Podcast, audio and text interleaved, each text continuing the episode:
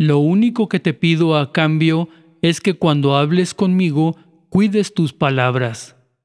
Que tus palabras sean justas, que sean del tamaño de tus sentimientos, porque si tú me dices no, para mí es no. Y si me dices llueve, para mí está lloviendo. Y si me dices amor, para mí es amor. Rosario Alicia Castellanos Figueroa, 1925-1974. Es la autora de estas palabras, escritora, periodista y diplomática mexicana, considerada una de las literatas más importantes del siglo XX. Era embajadora de México en Israel cuando falleció en 1974. Esta es la cuarta entrega de 1125 AM con Jaime Virgilio, un podcast de comentarios a las noticias relevantes, destacadas, importantes, verídicas. Los temas que vale la pena para iniciar una buena conversación. Qué bueno que me acompañas durante unos minutos. Continuamos.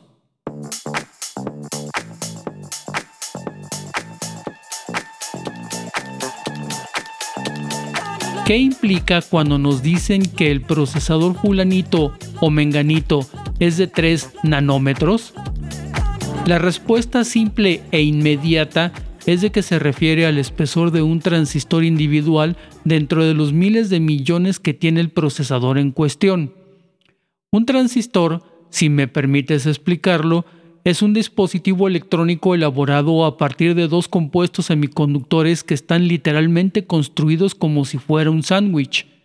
A estos compuestos se les conoce como semiconductor de tipo P y al otro de tipo N. Así, solo hay dos posibles transistores, el NPN y el PNP, dependiendo de cómo se fabrica el sándwich. Estos transistores se usan en un microprocesador para implementar un interruptor. Sí, como los que usamos para prender o apagar el foco de la cocina. En términos informáticos, si un transistor está apagado, ese estado se corresponde a un cero binario, y por el contrario, si está encendido, entonces se dice que es un 1 binario. Como seguramente estás enterado, todo lo que tiene que ver con el uso de la información en una computadora está codificada en lenguaje binario, unos y ceros, apagado y encendido. Todo es una cadena que inicia con los transistores que implementan interruptores que representan unos y ceros y que estos forman parte de una codificación que se corresponde a la información que escuchas en este preciso momento. Pues bien, los transistores funcionan permitiendo o impidiendo el paso de electrones desde una de las capas semiconductoras, por ejemplo, la N a su homóloga, pero deben pasar por la capa P. Esto para el transistor de tipo NPN. Lo contrario ocurre para transistores PNP. Siempre son dos capas iguales y en medio de estas se coloca una capa contraria. Si coloco una capa N, luego una P y termino mi sándwich con la capa N, estas tres capas tienen un espesor de una determinada longitud que sumadas dan una cantidad expresada actualmente en nanómetros. Un nanómetro es la millonésima parte de un milímetro.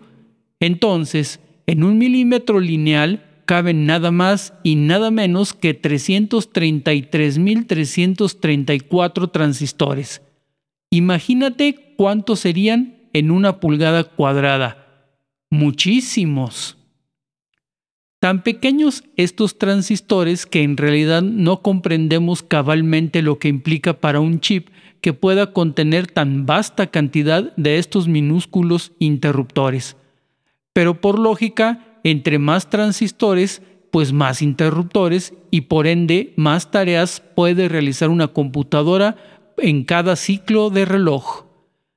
Pero en realidad, además de mayor cantidad de tareas por unidad de tiempo, también implica que se aprovecha de mejor manera la energía que el chip consume, entre muchos más factores que son útiles para establecer la calidad de un dispositivo y, en consecuencia, su valor comercial.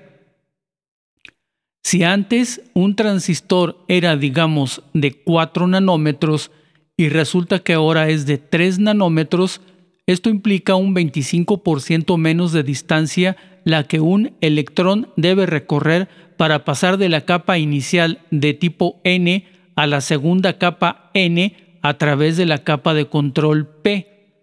Como analogía, esto es similar si, por ejemplo, la distancia entre tu trabajo y tu hogar es de 10 kilómetros y luego te mudas y tu nueva casa ahora se ubica a 7.5 kilómetros de la oficina. Todos los demás factores no cambian, solo la distancia.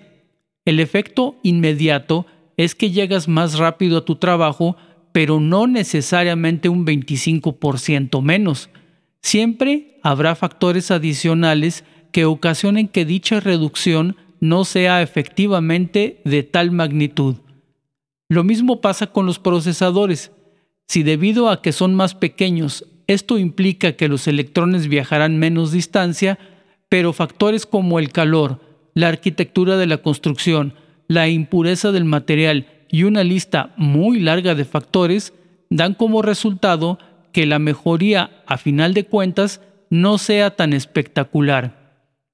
Solo sirve en realidad al marketing, quienes son los únicos verdaderamente entusiasmados por la reducción en el proceso de manufactura. Para nosotros los clientes, me suena, jejeje. Solo significa una cosa: nos costará más dinero el nuevo chip.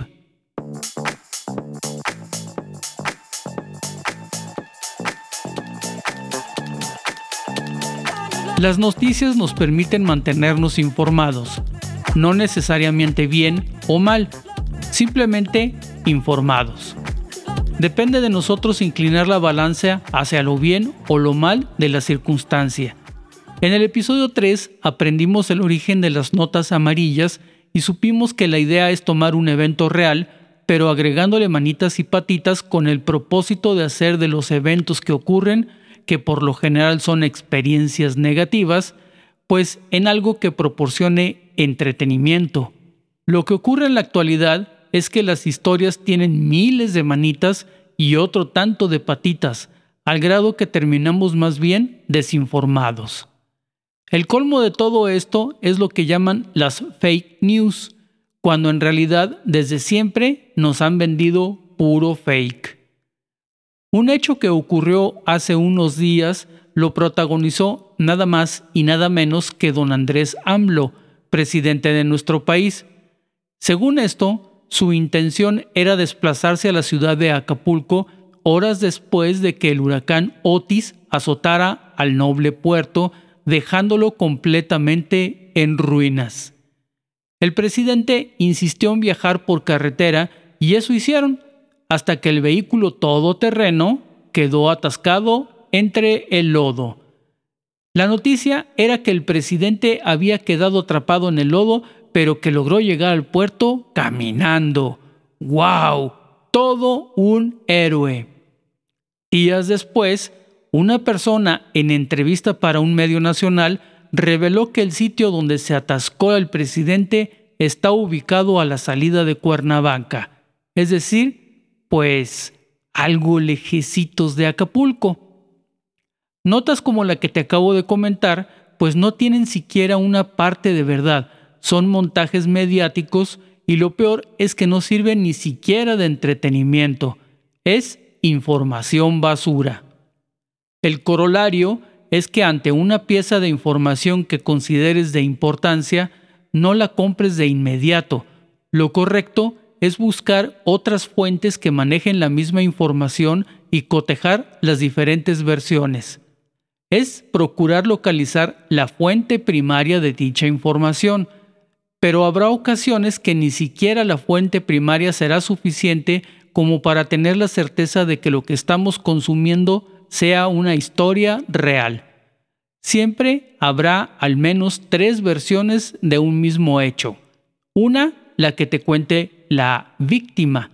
Otra, la que te diga la parte perpetradora. y la tercera, la que aporten los testigos. Por lo general, si bien nos va, es que contamos solo con una de estas tres versiones. Se supone que el trabajo de un buen reportero, que por eso le llaman así, es reunir estas tres versiones y sin emitir juicio alguno, presentar los hechos como tal y dejar las opiniones para los que consumimos la información. ¿Qué vamos a sacar conclusiones ni qué nada? Y por esta actitud es que optamos por permitir que nos cuenten la historia ya bien arregladita, con manitas, patitas y salsa katsu, como siempre ha sido.